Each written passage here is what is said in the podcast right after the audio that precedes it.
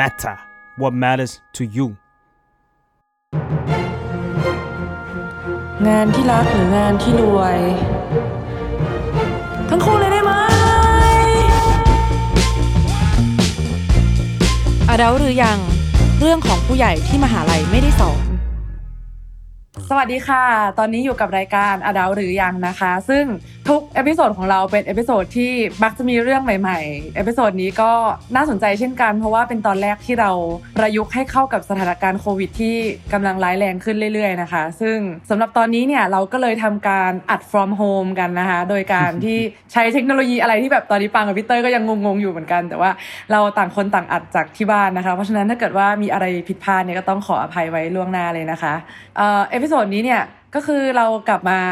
เจอกับ พี่เต้ยและปลางอีกแล้วนะคะ โดยในหัวข้อของเราเนี่ยเรียกได้ว่าเป็นหัวข้อยอดฮิตที่ปังว่าหลาย ๆ คนตั้งคำถามมาตั้งแต่ก่อนเข้ามหาลัยเลยอะว่าสุดท้ายแล้วว่าเราจะเลือกที่จะโตขึ้นไปเป็นผู้ใหญ่ที่ทำในงานที่เรารักหรือว่างานที่รวยนะคะโดยก่อนอื่นเนี่ยปังต้องขอเคลมก่อน เคลมก่อนเลยว่าเรากำลังจะคุยกันเบสออนที่ว่าทั้งงานที่รักและงานที่รวยเนี่ยจะต้องเป็นงานที่เลี้ยงเราได้อย่างน้อยเราจะต้องมีกินมีใช้อะไรอย่างนี้นะคะ ไม่ใช่ว่าแบบว่า เออ แบบคุณแบบมีพิเวเลสามารถเลือกได้นี่อะไรอย่างเงี้ยไม่ใช่คือแบบเราลองคุยกันเบสออนแบบว่าเออ ถ้าเกิดว่าทั้งสองงานมันสามารถเลี้ยงให้เราแบบอยู่ได้ แต่สุดท้ายแล้วเราต้องเลือกว่าแบบเราจะเป็นมหาเศรษฐี หรือว่าเราจะแบบทำในงานที่เรารักถ้าสุดท้ายเนี่ย มันเกิดออปชันในชีวิตขึ้นมาจริง ๆ ที่เราจะต้องเลือกเนี่ย สุดท้ายแล้วเราจะเลือกอะไรนะคะ ซึ่งปลางเองเนี่ยก็คือเพิ่งที่จะก้าวเข้ามาสู่โลกทำงานของผู้ใหญ่ เพิ่งจะอายุ 24ทำงานมาได้แบบปี 2 ปีอะไรเงี้ยกับอีกมุมมองหนึ่งพี่เต้ยในวัย 42 เนี่ยก็คือคงจะผ่านเนื้องานหลาย ๆ อย่าง ผ่านการตัดสินใจผ่านอะไรมามากมายบังว่าวันนี้เป็นโอกาสที่ดีมากเลยค่ะพี่เต้ยที่พี่เต้ยจะมาแชร์ประสบการณ์ว่า งานที่รักงานที่รวยพี่เต้ยผ่านการตัดสินใจนี้มายังไงบ้างคะก็ ก่อนจะมาถึงคำถามเนี่ยแสดงว่าคนที่กำลังมีคำถามนี้อยู่ในใจ พี่ว่าก็ยังเป็นคนที่โชคดีนะครับปางคือแบบว่า ถ้าจัดอันดับแล้วเนี่ย คนที่โชคดีที่สุดเลย คือคนที่ได้ทำงานที่รักด้วย แล้วก็งานนั้นมันทำแล้วรวยด้วย อันนี้แบบอันดับหนึ่งเลยนะความอืมโชคดี แล้วก็ไอหัวข้อที่เราคุยอะเป็นคนโชคดีในอันดับสองอะ คืออย่างน้อยก็ยังมีทางเลือกว่า เออ มีงานที่รักนะ หรือเราจะเลือกทำงานที่รวยดี อันนี้เป็นอันดับสองอยู่ แต่ว่า คนจำนวนไม่น้อย เป็นอันดับสามหรือคือว่างานที่ทำก็ก็ไม่ได้รักด้วย แล้วก็แล้วก็ทำแล้วก็ไม่ได้รวยด้วยเนี่ย อันนี้ก็อยู่อันดับสามเพราะฉะนั้นในหัวข้อเนี้ยถือว่าเป็นผู้โชคดีอันดับสองแล้วกันของปัญหาในการคุยในครั้งนี้ แล้วที่ผ่านมาเนี่ยพี่เต้ยคิดว่าตัวเองเนี่ยจัดอยู่ในทำงานอยู่ในหมวด งานที่รักหรืองานที่รวยคะพี่เต้ยก็ต้องบอกว่าเป็นงานที่รัก พี่เรียนจบมาทางเศรษฐศาสตร์สายธุรกิจ แต่ว่าไม่ได้ไปทำทางสถาบันการเงินที่ ตอนนั้นหลาย ๆ คนก็มีความคิดความเชื่อว่าบอกมันเป็นมนุษย์ทองคำอะอืมอืมได้โบนัสปีละหลาย ๆ เดือนใช่ไหมถ้าเกิดสมมุติว่าในช่วงเวลาที่สายการเงินมันกำลังเฟื่องฟูอะนะอาชีพในสายงานพี่อะจะเป็นอาชีพที่ค่าตอบแทนสูงมากอืมซึ่งพี่เลือกไปทางสื่อสารมวลชน ทางธุรกิจ และเศรษฐศาสตร์พี่ทำงานเป็นนักข่าว ซึ่งเป็นที่รับรู้กันว่าก็อาชีพนี้ก็ไม่ได้ค่าตอบแทนสูงมาก แล้วก็ต่อให้ สามารถนำเอาทักษะที่ฝึกตอนเป็นนักข่าวไปเป็นนักเขียน ก็ยังถูกผู้ใหญ่แนะนำด้วยความหวังดีอยู่ดีว่ามันก็ไม่ได้เป็นอาชีพที่รวยนะ เป็นนักเขียนไส้แห้งด้วยซ้ำเป็นคำพูดคำเนี้ย แต่ตอนนั้นในความคิดของเราจริง ๆ งานนี้มันก็ดึงดูดเรามากกว่างานในทางที่ทุกคนรับรู้กันว่าได้เงินเยอะจริง ๆ เพราะฉะนั้นพี่ก็พี่ก็เลือกทางที่สองแล้วก็ยืนระยะมาจนบัดนี้ ซึ่งถ้ามองย้อนกลับไปจากเรื่องที่เราคุยนะ พี่ก็รู้สึกว่าก็เลือกไม่ผิดนะ เพราะว่าถึงแม้ในตอนแรก ๆ เนี่ย มันจะตอบโจทย์เราในแง่ของการได้ไปเรียนรู้ได้ไปเจอสิ่งใหม่ ๆ แล้วทำแล้วมันก็สนุก แล้วก็มันชาเลนจ์เราทุก ๆ วัน ถึงแม้ค่าตอบแทนจะไม่เยอะก็ตาม แต่ในขณะเดียวกันไอการมองหาโอกาสต่างๆ ที่จะนำความรู้เราไปต่อยอดอะมันก็มีโอกาสนำพาค่าตอบแทนที่แบบเยอะกว่าเงินเดือนที่เรามีอยู่ไปจนได้ จนทำให้ถึงวันหนึ่งเราก็รู้สึกว่ามันไม่ได้จบอาชีพ ด้วยความยากจนหรือเกษียณแล้วเป็นคนคนเกษียณที่ทุกข์อะมันก็พอจะพอจะหารายได้อื่นๆมาชดเชย ค่าตอบแทนรายเดือนที่มันแบบมีไม่ได้มากนะได้จริง ๆ อืมแล้วตอนตอนเลือกตอนแรกตัดสินใจยากไหมคะพี่เต้ยตอนนั้นน่ะไม่ยากเลยเพราะเลือกด้วยด้วยข้อจำกัดที่เต็มไปหมดเลยพี่พี่จบในช่วงเวลา 2544 ซึ่งเป็นช่วงหลังหลังวิกฤตต้มยำกุ้งพอดีมไอไองานรวยที่ที่ว่าเนี่ยก็ล้มล้มล้มหายตายจากไปพร้อมกับวิกฤตเศรษฐกิจไปด้วยอืมเพราะฉะนั้นตอนนั้นเนี่ยไอการที่พี่ไม่เลือกงานที่รวย ไม่ใช่เพราะส่วนหนึ่งเราเราไม่ได้ไปไม่ได้อยากไปเพียงอย่างเดียว หรือเราอยากไปเป็นนักข่าวเพียงอย่างเดียวเนี่ย แต่เพราะว่าไอสายงานที่รวยตอนนั้นน่ะมันก็เป็นช่วงเวลาที่เป็นช่วงเวลาที่ไม่ดีของของงานแบบนั้นด้วย ซึ่งมันก็อืมมันก็ฟื้นตัวในเวลาต่อมานะเพราะฉะนั้น เออ อันนี้ก็เป็นบทเรียนอย่างหนึ่งเหมือนกันว่า ในแต่ละคนเราก็จะเป็นส่วนหนึ่งของประวัติศาสตร์ในช่วงเวลานั้นนะเหมือนกับน้องๆที่จบใหม่ในช่วงเวลาโควิดอะการการตัดสินใจมันอาจจะมันอาจจะเบี้ยวออกจากไอสิ่งที่เราเคยคิดตอนระหว่างเราเรียนเลยด้วยซ้ำนะว่าอืมอืมเราเรียนจบเราจะเป็นอย่างนู้นอย่างนี้ แต่พอข้อจำกัดของเศรษฐกิจมันเป็นแบบนี้ งานหลายประเภทเลิกรับคนใหม่ ๆ เลย เพราะว่าลำพังคนเดิมๆที่เป็นต้นทุนพนักงานเขาก็ยังอยากจะเอาออกเลยด้วยซ้ำอะก็ไม่ไม่ต้องคิดว่าจะ โอ้ฉันสามารถรับคนใหม่ ๆ ด้วยค่าตอบแทนสูงๆได้มากๆอะเพราะฉะนั้นก็ให้รู้เลยว่า แต่ละคนจบมาในช่วงเวลาเศรษฐกิจแบบไหนเผชิญสมมติคนที่จบมาในช่วงปีตั้งแต่ปีห้าสามเป็นต้นมาที่ที่เผชิญแบบมีวิกฤตทางการเมืองอะไรเงี้ยเขาก็ต้องได้รับผลไม่มากก็น้อยจากสภาพแวดล้อมทางทางประวัติศาสตร์ที่มันมันเกิดขึ้นในช่วงนั้น ของพี่เต้ยเกิดขึ้นในช่วงหลัง วิกฤตต้มยำกุ้ง เราก็เผชิญหน้ากับมันแล้วก็รับมันโดย เท่าที่ข้อจำกัดที่เรามีก็คือแบบ เออถ้าเราจบเศรษฐศาสตร์มางานทางสายนู้นไม่ค่อยมี แต่เขามีการเปิดรับนักข่าวสายเศรษฐกิจอะยังทำพอได้ แล้วก็โอ้งานมันเล้าใจดึงดูดเราด้วยแล้วแบบเข้าไปทำแล้ว ตอนนั้นมีวิธีคิดวิธีหนึ่งก็คือว่าบางบางงานทำงานแล้วก็แบบว่าคือคือเวลาเราเรียนเนี่ยเราไปเรียนแล้วก็เราต้องจ่ายค่าเทอมให้โรงเรียนตอนนั้นพี่ก็มีความสุขมากกับการที่พบงานที่ตัวเองรักคือ เราได้ไปเรียนรู้สิ่งใหม่ ๆ ได้ไปสัมภาษณ์คนได้ไปเรียน แต่ว่า สิ้นเดือนมีเงินเดือนเข้ามาให้เราแค่นั้นพี่ก็พี่ก็รู้สึกว่านี่คือนิยามคำว่างานที่รักที่พี่ค้นพบในช่วงเวลานั้นนั่นอย่างที่เมื่อกี้ปรางพูดว่า เออจริง ๆ ก่อนที่จะมานั่งคุยกันยืดยาวเนี่ย แต่ละคนก็ควรจะควรจะตอบตัวเองให้ได้ก่อน ว่าคำว่างานที่รักมันมันคืออะไรแล้ว งานที่รวยเนี่ยมันมันรวยระดับไหน มันรวยมันรวยเร็วรวยช้า เป้าหมายของเขาเป็นแค่ไหนอะเนาะก็เลยอยากรู้เหมือนกันว่าสมมติพี่บอกว่างานที่ ที่พี่รักเนี่ยมันมัน challenge พี่ แล้วก็ได้เรียนรู้ในทุกๆวัน แล้วก็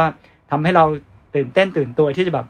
ตื่นไปทำงานทุกเช้านะ แล้วสำหรับสำหรับปรางเนี่ย ตอนนี้คำว่างานที่รักของปรางคืออะไรโอ้ challenge มากคำถามนี้คือปรางอะรู้สึกว่า อืม คือสำหรับปรางอะปรางคิดเหมือนพี่เต้ยเลยคือปรางว่าอย่างแรกอะคือเราจะต้องค้นพบความชอบของเรา ไม่ใช่แค่ความชอบที่มีต่อตัวเนื้องานอะอืม แต่คำว่างานที่รักมันรวมถึง nature ของงานด้วย ซึ่งก็คือเหมือนกับบางคนชอบอะอย่างที่เราเคยคุยกันว่าชอบอยู่ออฟฟิศชอบอะไรอย่างเงี้ยแต่อย่างปรางอะเป็นคล้ายๆพี่เต้ยคือปรางอะชอบความแบบชอบ project สั้น ๆ ที่มันเกิดขึ้นแล้วมันก็จบลงภายในเวลาแบบไม่ถึงเดือนอะไรอย่างเงี้ยแล้วเราก็พร้อมที่จะแบบเจอ challenge ใหม่ ๆ เพื่อที่จะแบบไปต่อสู้กับมัน พอสู้กับมันเสร็จโอ้โหน่วมแล้วก็คือจบกันอะไรอย่างเงี้ยคือค่อยๆ สู้ไปทีละ project เนื้องานมันจะแบบ ไม่ได้เหมือนเดิมไปตลอด คือปรางเป็นคนที่แบบไม่ชอบทำอะไรแบบซ้ำซากคืองานทุกงานมันก็จะคล้าย ๆ กันก็จริง แต่ว่ามันจะไม่ใช่การกรอกแบบฟอร์มทำเอกสารที่มันคล้าย ๆ เดิมไปตลอด แต่ว่ามันจะต้องมีอะไรให้เรามาคอยแก้ปัญหาคอยแบบหา solution แล้วก็ทำให้มันเกิดขึ้นผลงานพอแบบมัน on ออกมาก็แบบภูมิใจอะไรอย่างเงี้ยชอบ project สั้นๆ เพราะฉะนั้นอันเนี้ยมันเลยอยู่ในรวมกับคำว่างานที่รักของปราง ซึ่งงานที่รวยอะมันอาจจะแบบต้องเป็นงานที่ ตรงข้ามกันหรือเปล่า แบบไปนั่งทำงานนานๆทำอะไรที่แบบ maybe แบบซ้ำซากจำเจนะ แต่แบบได้เงินตอบแทนสูงอะไรเงี้ยซึ่งมันก็ต่อให้มันแบบอาจจะฟังดูแบบเออซ้ำซากทำแค่ซ้ำๆๆอะไรเงี้ยอืมแต่พอมันไม่ตอบโจทย์คำว่า challenge มันก็เลยไม่ใช่เป็นงานที่เรารัก มันจะไปจัดอยู่ในหมวดงานที่มันทำให้ทำเงินอย่างเดียว แต่ไม่ตอบไม่ตอบความต้องการของเราแบบนั้นนะคะพี่ อืมพอพูดอย่างนี้แล้วนึกขึ้นมาได้อย่างหนึ่งว่าต่อให้ พี่สามารถพูดในตอนที่ได้งานแรกหลังจากเรียนจบมานะว่านี่คืองานที่รักเหลือเกินอะ แต่ปรังรู้ไหมว่าหลังจากนั้นน่ะพี่เป็นคนที่เปลี่ยนงานบ่อยมากเลย แล้วก็เป็นคนคนหนึ่งที่สามารถพูดได้ว่าทำไมมันทุกข์ใจกับการทำงานประจำมาก ๆเลย มันเลยทำให้เราเวลาเรามองจากวัยนี้มองย้อนกลับไปอะในช่วงเวลาหนึ่งที่เรายังหนุ่มสาวอยู่ แล้วก็กำลังมีความกระตือรือร้นตื่นตัวในการทำงานอะ ตอนนั้นน่ะไอไอคำว่า งานที่รักของเราอะมันยังไม่เสถียรอะมันยังมันยังเปลี่ยนแปลงเปลี่ยนไปบางอย่างได้อยู่ คือมันยังเป็นช่วงเวลาเปิด เปิดกว้างๆแล้วก็ในช่วงเวลานั้นถ้าสมมติว่าสำหรับตัวเราเองที่ยังแบบยังยังไม่ได้เป็นผู้ใหญ่เต็มตัวมาก ๆ เนี่ย หลาย ๆ ครั้งเราพบว่าบางทีความทุกข์ใจบางอย่างที่เกิดขึ้นจากงานแล้วเราแล้วเราไม่เข้าใจเนี่ย เราพานไปตีตีความมันว่านี่ไม่ใช่งานที่ฉันรักแล้วมั้งเนี่ยนะถ้าเปรียบเทียบไปเหมือนกับเหมือนกับเป็นงานเป็นคู่ชีวิตนะปราง พี่ก็มีความไร้ดิงสาในในในระดับหนึ่งเหมือนกันในช่วงเริ่มต้นทำงานใหม่ๆ ด้วยความรู้สึกว่าไอ้คำว่างานที่รักมันต้องแบบทำให้เราตื่นตัวกระฉับกระเฉงมีความสุขตลอดสีหน้า พอเจอปัญหาอื่น ๆ ที่อาจจะไม่เกี่ยวกับเนื้องานแต่เป็นเรื่องอื่น ๆ แล้วทำให้มันทุกข์ใจวันแล้ววันเล่าอะ เราก็อาจจะไปเหมารวมมันว่าเฮ้ยไม่ใช่งานที่รักแล้วมั้งเราควรจะต้องไปหางานที่รักงานใหม่ อันนี้ก็เหมือนกับแบบสมมติเรามีแฟนหรือเราเลือกที่จะแต่งงานกับคู่ชีวิตของเราแล้วเนี่ย แล้วแล้วเราดันมีภาพว่า ชีวิตแต่งงานมันต้องแบบอยู่แบบเจ้าหญิงเจ้าชายสิอืมมีความสุขพูดจาเพราะๆกันในแต่ละวัน แล้วเกิดวันใดวันหนึ่งปะมันไม่มันไม่เป็นภาพแบบนั้น เพราะว่าเนี่ยแต่ความจริงมันเรื่องปกตินะที่จะเกิดปัญหาความขัดแย้งมอะไรแบบนั้น แล้วเราดันไปตีความว่านี่ไม่ใช่ชีวิตคู่อย่างที่เราปรารถนาแล้วล่ะ เราคงต้องไปหาชีวิตคู่ชีวิตใหม่แล้วนั่นคือช่วงเวลาที่พี่ยังไร้เดียงสาอยู่ในช่วงยี่สิบยี่สิบกลางๆอย่างเงี้ยนะแล้วก็เปลี่ยนงานบ่อยๆ แล้วก็พอเจอปัญหา แล้วเราก็เปลี่ยนกลายเป็นว่าพ อเราหนีปัญหาอย่างนั้นเนี่ยกลายเป็นเราเปลี่ยนที่ใหม่ในการเจอปัญหาเดิมๆเพราะในความเป็นจริงแล้วเนี่ย คนเราส่วนใหญ่อะมันเหนื่อยเหนื่อยคนมากกว่าเหนื่อยงาน คือโดยตัวงานต่อให้หนักขนาดไหนนะ ต่อให้มันกินเวลาเราต้องโต้รุ่งทำงาน แต่ถ้ามันเป็นงานที่ท้าทายเราให้เราแก้ปัญหามันก็อาจจะโอเค แต่ว่าตอนนั้นต้องขอยอมรับเลยว่าไม่เก่งจริง ๆ เรื่องการทำงานร่วมกับคนกับการแก้ปัญหากับคนอะอืมซึ่งในความเป็นจริงแล้ว ปัญหาหลักๆ มันคือการที่เราสื่อสารกับเพื่อนร่วมทีม การดีลกับคนอย่างมีศิลปะบางที ถ้าเกิดสมมุติว่าเรามุ่งไปทางอืมทางงานอย่างเดียว เราลงรายละเอียดพิถีพิถันเฉพาะตัวงาน แล้วไม่ใส่ใจเลยกับการทำงานร่วมกับผู้อื่นเนี่ยนี่ก็จะเป็นปัญหาหนึ่งที่ทำให้พอเราทุกข์กับกับเรื่องบรรยากาศในการทำงาน ทุกข์กับการเรื่องการการดิวเรื่องที่มันเป็นเรื่องเรื่องของมนุษย์เรื่องของของการทำงานร่วมกับผู้อื่นเนี่ย เดี๋ยวก็จะเหมารวมว่าแบบนี่ไม่ใช่งานที่รักแล้วมั้งแล้วก็ก็จะวิ่งหาไปเรื่อยๆกลายเป็นว่าถ้าเป็นอย่างนั้นนะ สู้ทำงานที่แบบได้เงินเยอะๆไปเลย ในช่วงเวลาหนึ่งเก็บตังค์ให้ได้ แล้วก็พอเก็บตังค์ได้แล้วก็ค่อยมูฟไปทำสิ่งที่ตัวเองสบายใจยังจะยังจะดีกว่านะ อืม คือพอปังฟังพี่เต้ยแล้วปังนึกถึงสมัยเรียนมหาลัยอะค่ะ ปังรู้สึกว่าคือมันการเลือกงานมันคล้ายๆคล้าย ๆ กับ คือปังเทียบเคียงอะเนาะเพราะปังก็เพิ่งเริ่มทำงานเทียบเคียงกับตอนม .6 แล้วขึ้นมหาลัยที่ทุกคนอะอืมแบบเลือกคณะกันแล้วก็เลือกบางคนเลือกสิ่งที่แบบอะตัวเองอยากเรียนมากชอบมาก บางคนพ่อแม่ชอบมาก บางคนแบบเออเลือกอันเนี้ยแหละมั่นคงอะไรแบบเนี้ย ก็คือคล้าย ๆ กับตอนที่เราเลือกงาน แต่สุดท้ายอะปรางเห็นทุกคนเข้ามหาลัยไปอะ ไม่มีใครไม่ suffer เลยพี่อืมไม่ว่าจะเลือก choice ที่ตัวเองเลือกหรือพ่อแม่เลือกอืมหรืออมสังคมเลือกให้เราหรืออะไรก็ตามเออเออทุกคนย่อมมี moment ที่แบบก่อนเข้าห้องสอบแล้วกูเครียดเครียด หรือว่าทำ project ทำ thesis ไม่มีใครไม่ร้องไห้ คือต่อให้แบบ เป็นงานที่เรารักแค่ไหนอะไรอย่างเงี้ยปรางก็เลยรู้สึกว่าจริง ๆ แล้วอะไม่มีมนุษย์คนไหนทำงานหรือเรียนหนังสือหรืออะไรแล้วไม่ suffer หรอก แต่มันขึ้นอยู่กับว่าเราจะ suffer กับสิ่งที่เรารักหรือเปล่า ซึ่ง บางคนก็รักเงินไงพี่นึกออกไหมก็เขาอาจจะเลือกงานที่เรารวยก็ได้อะไรแบบเนี้ยโอ้ยดีอะไรอะอยากแบบเนี้ยอยากได้พี่ยินประโยคเนี้ยตอนอายุยี่สิบห้ายี่สิบสี่มากๆเลยอะเนอะคือบางทีตอนนั้นเราก็คิดอย่างเดียวว่าแบบเฮ้ยงานมันต้องแบบท้าทายสนุกสิมันไม่ใช่วันที่แบบต้องมานั่งทุกข์นั่งกลุ้มใจวันแล้ววันเล่านะเออถ้าเกิดสมมุติว่ามีภูมิต้านทานตรงนี้อะเราก็เชื่อว่าบางทีได้มีช่วงชีวิตที่ได้ผ่านผ่านความกดดันความเครียดอะไร สักช่วงหนึ่งอะเนอะคือแบบคำว่าอืมคำว่า work life balance มันไม่ใช่แบบ balance ไปในทุกช่วงเวลา บางช่วงมันก็ต้องมีโต้รุ่งบ้างมันก็ต้องมีหนักหน่วง แต่ว่าชีวิตโดยรวมมันสมดุลในแบบมองในในภาพที่แบบว่าแพนออกมามุมกว้าง ไม่ใช่มองแบบ close up อะอืมมันอาจจะเป็นช่วงเวลาที่ถ้าเราถ้าเราเปิดตาเปิดใจแล้วมีมีประโยคดีๆอย่างเมื่อกี้อยู่ในหัวว่าเฮ้ยต่อให้มันเป็นงานที่รักมันก็ มันก็ทุกข์ได้นะเว้ยมันก็ร้องไห้ได้ มันก็เครียดได้ เราจะได้ไม่ต้องถึงเวลาเราไปเผชิญหน้าแบบนั้น เราจะได้ไม่ไม่ผละหนีหันหลังเลยแล้วแบบหางานใหม่ดีกว่าเว้ยไม่เอาแล้วงานนี้มันทุกข์ใจอย่างเงี้ยมันก็ไม่ไม่ใช่แบบนั้น จะได้จะได้ไม่เป็นเราก็โตมากับคำว่าเด็กสมัยนี้นะต่อให้พี่เป็นเด็กสมัยนี้ของสมัยนู้นน่ะ ผู้ใหญ่ในสมัยนั้นก็จะมองพี่รุ่นพี่ว่าแบบโอ้ยไม่อดทนเลยทำอะไรว่าแป๊บเดียวแม่งลาออกแล้วอย่างเงี้ยอ้าวเหมือนกันเลยอะ เป็นตั้งแต่ตอนนู้พี่นแล้วเราก็พี่ผ่านมาเรก็20 ปียังเป็นสมัยนี้แกวเด็กยังคงเป็นเด็กสมัยนี้อยู่เลย ตอนนู้นนะ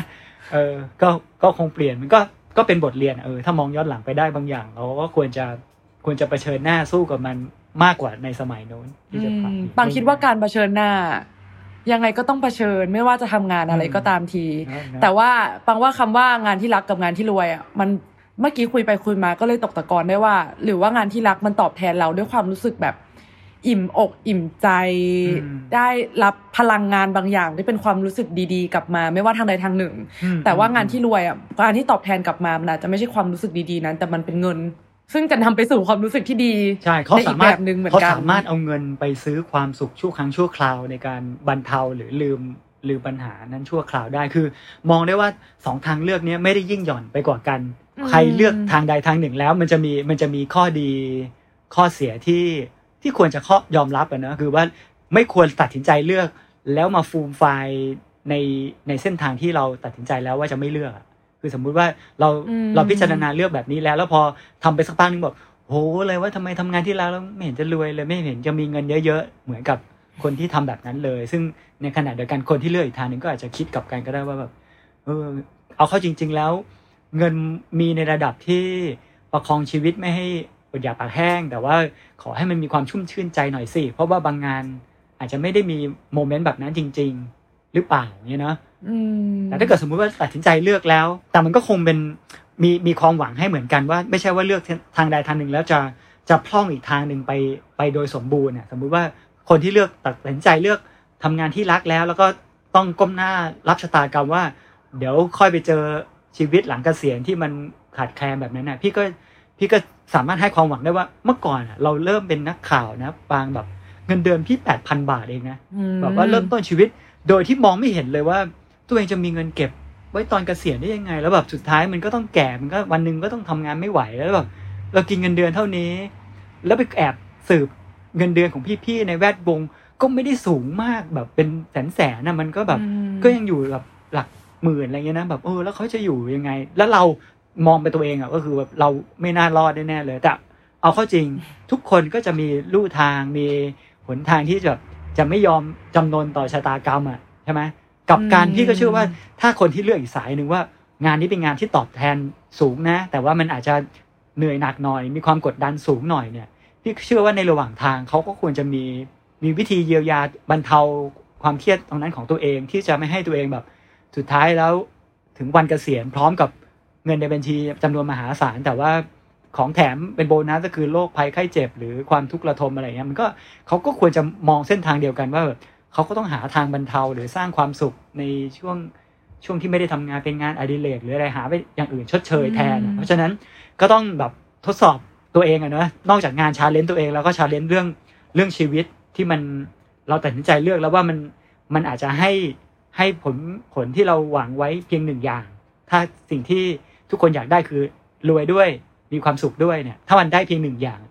ก็เอาเวลาที่นอกเหนือจากเวลางานไปไปอุดช่องโหว่ตรงนั้นละกันอย่างเงี้ย อืม จริงค่ะพี่เต้ยอืมก็คือคนที่ทำงานที่รัก อาจจะต้องทำอย่างอื่นเสริมอืมเพื่อให้ตอบแทนตัวเองเรื่องเงิน ส่วนอืมคนที่ทำงานที่รวยเนี่ย ก็อาจจะต้องหางานเสริมที่มาตอบภายในจิตใจของตัวเองให้มันฟูลฟิลข้างในอะเนาะแต่อย่างที่คุยตอนต้นนะ ที่บอกว่ากลุ่มนี้ก็ยังเป็นกลุ่มโชคดีอันดับสองของชีวิต วันนี้ถ้าเกิดสมมุติว่าอยู่ระดับสามนะคือแบบว่างานก็ทุกข์ด้วย แล้วค่าตอบแทนก็ไม่สูงด้วย หรือว่าไม่ไม่สามารถจะเป็นงานที่สร้างความมั่นคงตอนเราเกษียณแล้วหรือไม่ทำงานด้วยเนี่ย อันนี้ค่อนข้างที่จะต้องต้องใช้เวลาในช่วงช่วงที่ไม่ได้ทำงานอะขบคิดอยู่เหมือนกันนะว่าอย่างน้อยคนที่อยู่กลุ่มสองที่กำลังทุกข์ใจอยู่หนึ่งอย่างเนี่ยเขาก็ยังเขาก็ยังดีที่มีหนึ่งอย่างที่เอาไว้เอาไว้เป็นทุนเกาะในขณะที่ลอยอยู่ใน มหาสมุทรแห่งการทำงานอย่างเงี้ยเนาะถ้าเกิดสมมุติว่าในขณะนี้ผู้ฟังของเราเป็นคนที่รู้สึกว่างานที่ทำอยู่ก็ไม่ได้มีความสุขไม่ได้รักมัน ในขณะเดียวกันค่าตอบแทนน้อยอันเนี้ยก็ไม่ควรอยู่เฉยหรือปล่อยตามยถากรรมเนอะคือแบบก็ต้องเออเฮ้ยลุกขึ้นมาตั้งสติแล้วว่า พอจะพอจะปรับเปลี่ยนขยับขยายอะไรได้บ้าง ซึ่งการที่มาฟังปรางคุยวันนี้ก็ถือว่าเป็นจุดหนึ่งที่ดี ในการเริ่มต้นนะว่าเออใช่ค่ะ ถ้าฟังมาถึงตอนนี้ก็คือโอเคก็บแล้อวกค่ะเออใช่ถ้าเกิดฉันไม่ได้ทำงานที่รักอยู่ไม่ได้งานไม่ได้รวยอยู่อ่าวันนี้ก็อาจจะแบบพอมองเห็นแล้วว่ามันมันมีคนที่อยู่ในโลกที่แบบดีจริง ๆ ด้วยการที่แบบว่าโอ้โหก็ได้ทำงานที่รักด้วยแล้วเงินดีด้วยจริง ๆ เนี่ยโอ้โหก็มหาจารย์จริง ๆอ๋ออ๋อแล้วก็อืมมีมีประเด็นหนึ่งอยากชวนปรางคุย เมื่อกี้เราคุยถึงเรื่องนิยามของคำว่างานที่รักใช่ไหม ที่วงเล็บค่ะ มันก็ไม่ได้สร้างรอยยิ้มสร้างเสียงหัวเราะหรือมีความสุขกับเราได้ตลอดใช่ป่ะอืมเออพี่อยากชวนปางคุยคำว่าสมมติคำว่างานที่รวยเนี่ย มันเป็นไปได้ไหมที่แบบไม่ใช่ว่าโบนัส24เดือน โบนัส12เดือน หรือเงินเดือนแบบเป็นแสนแสนๆนะมันพอจะมีไหมที่ เออ เงินก็ไม่ได้สูงมาก แต่สำหรับบางคน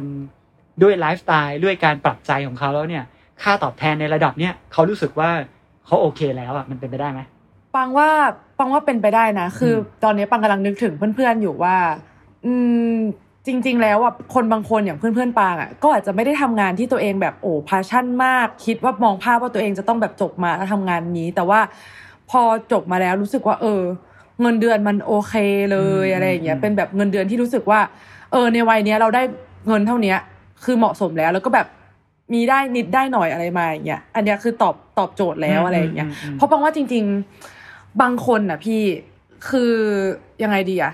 บางคนเขาก็เลือกงานที่รวยที่มันไม่หมายไม่ได้หมายความว่ามันรวยจี๊ดมากแต่อืมอืมอาจจะเป็นเพราะว่าฉันไม่ได้พาชั่นกับอะไรขนาดที่แบบจะเอาตัวเองไปทำสิ่งสิ่งนั้นน่ะ เหมือนเพื่อนบางบางคนอย่างเงี้ยต่อให้เรียนจบมาเขาก็ไม่ได้แบบยังหาตัวเองไม่เจออะไรอย่างเงี้ยแล้วถามว่าระหว่างเนี้ยฉันจะทำอะไร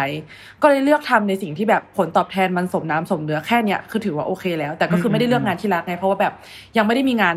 ที่รัก ของตัวเองอะไรแบบเนี้ยอืมน่าสนเอใจอแต่ว่าคำว่างานที่รวยของปางจริงๆอะปางก็ไม่ได้หมายความว่าทำเสร็จแล้วกลายเป็นเศรษฐีอะไรอย่างนี้นะอืมอืมอืมปางมองว่าจริงๆอะอะสำหรับอย่างตัวปางปางเอาตัวอะตัวเองเป็นเกณฑ์แล้วกันคำว่างานที่รักกับงานที่รวยของปางอะคืองานที่รักก็คืองานที่แบบอย่างที่ปางบอกว่ามีเนเจอร์งานอย่างที่ปางเล่าให้ฟังอืมอืมแล้วก็แบบได้ทำหนังทำนู่นทำนี่อะไรตามสไตล์ของปางอะนะแต่งานที่รวยของปางอะมันอาจจะเป็นงานที่นอกจากที่เราจะกินอยู่ได้แล้วอะเราเหลือเงินที่ หนึ่งอาจจะไปหาความสุขใด ๆ แต่สองอาจจะเอามาทำงานที่รักด้วยก็ได้อืหมายความว่าเราเราไปหาเงินมาก่อน ซึ่งสมมติอะสมสมมติบางคนอย่างเงี้ย ชอบทำเบเกอรี่มาก แต่ว่าเฮ้ยถ้าทำเบเกอรี่เพื่อเลี้ยงชีพตัวเองอะรู้สึกว่าไม่ไหวว่าแบบ เราจะยังไงจะทำยังไงจะกินอยู่ยังไงอะไรอย่างเงี้ยก็เลยเลือกที่ไปทำงานที่รวยที่ตัวเองไม่ได้ชอบ แล้วเอาเงินที่แบบได้มา มาเปิดร้านเบเกอรี่ อืมอืมอืมเออ หรือเราควรจะใช้ชีวิตแบบนั้น อะไรแบบเนี้ยอันเนี้ยเป็นคืออีกช้อยหนึ่งทางที่เลือกปังเป็นเคยอีกคิช้ดอยนะใช่ใช่ใช่ถ้าพูดเมื่อกี้มันคือ การยอมทำบางอย่าง แม้ว่าจะไม่ได้รักมัน แต่ได้ได้เหมือนกับสะสมทรัพยากรบางอย่าง เพื่อในที่สุดแล้วเอามา เอามาสามารถทำงานที่เรารักได้โดยที่ไม่ต้องกังวลมากนักอะนะใช่ เพราะบางคนเนี่ยหนูไม่รู้ว่าคนบางคนน่ะ ทุ่มสุดตัวให้กับงานที่เรารัก แต่เราไม่รู้เลยว่าแบบ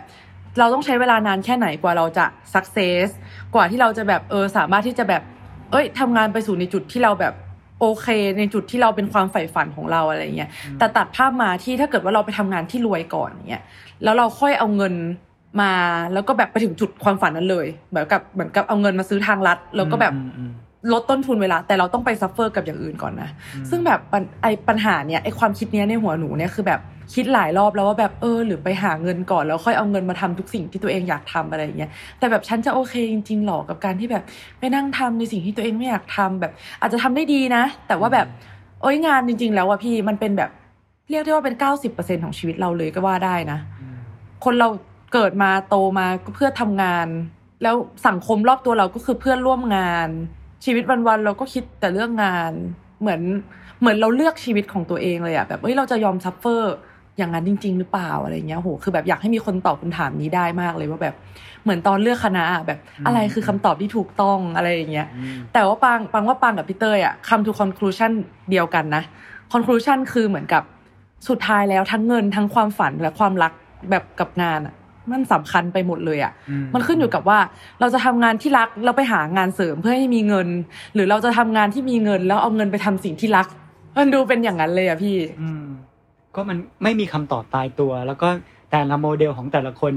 ถ้าไปไปคุยเรื่องนี้กับเขาเราก็จะเจอ combination ส่วนผสมที่น่าสนใจสำหรับหลาย ๆ คนเลยนะ เพราะว่าเชื่อว่า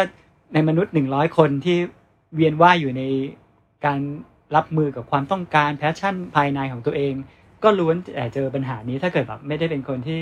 ร่ำรวยโดยที่แบบไม่มีข้อจำกัดเรื่องแบบนี้แล้วเนี่ย ก็น่าสนุกทั้งนั้นที่แบบ เอาไว้เป็นหนึ่งหัวข้อแล้วกันในระหว่างที่นอกเวลางานของเราจะได้ผูกมิตรกับคนอื่นด้วยแล้วกันแต่สมมติว่าชวนชวนคุยเรื่องประเด็นประมาณตรงเนี้ยนะคุยกับรุ่นพี่เราศิลปิน คนที่เราชื่นชมอาจารย์เราอย่างเงี้ยนะก็น่าจะเป็นคำถามที่ได้เปิดมุมมองใหม่ ๆ ว่าแต่ละคนรับมือปัญหานี้อย่างไร ซึ่งขอให้ทุกคนที่ฟังอยู่สบายใจว่า คุณไม่ได้เจอปัญหานี้อยู่คนเดียวแน่นอน เพราะว่าทุกคนล้วนแต่เผชิญเรื่องนี้ ถ้าถ้าเราไม่ได้ไม่ได้เป็นเศรษฐีร่ำรวยกันนะ ทุกคนล้วนแต่เผชิญเผชิญเรื่องนี้กัน แล้วก็ต่อให้ได้สรุปข้อสรุปให้กับตัวเองในช่วงวัยหนึ่งอะแต่พี่ว่าเมื่อระยะเวลาผ่านไปผ่านไปเนี่ย มันก็มันก็จะไม่ไม่นิ่งตายตัวแบบนั้นนะปาง พี่เคยได้ยินเรื่องหนึ่งที่น่าสนใจมากคือ ยิ่งเงินเดือนเยอะขึ้น ยิ่งจนลง ถ้าสำหรับคนที่แบบว่าอยากอืมยอมยอมทำงานที่รักไปก่อนโดยที่ที่หวังว่าแบบเมื่อวันหนึ่งมันจะ